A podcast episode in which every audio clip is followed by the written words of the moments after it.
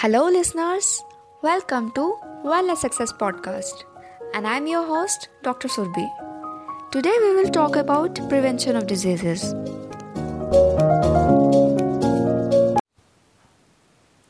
Our healthcare community prides itself on promoting preventive care. But have you ever given that approach much thought? We have a, we have told to have routine tests in order to maintain our health. But a closer look into this will conclude that they are simply attempting to detect disease earlier. Think about this. These tests to see if any silent diseases already exist in their patients. Then what has been prevented?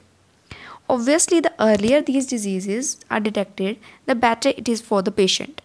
The point I want to stress here is that we need knowledge about healthy lifestyle that help us to avoid developing these chronic diseases in the very first place rather than to detect it early or treat it lately.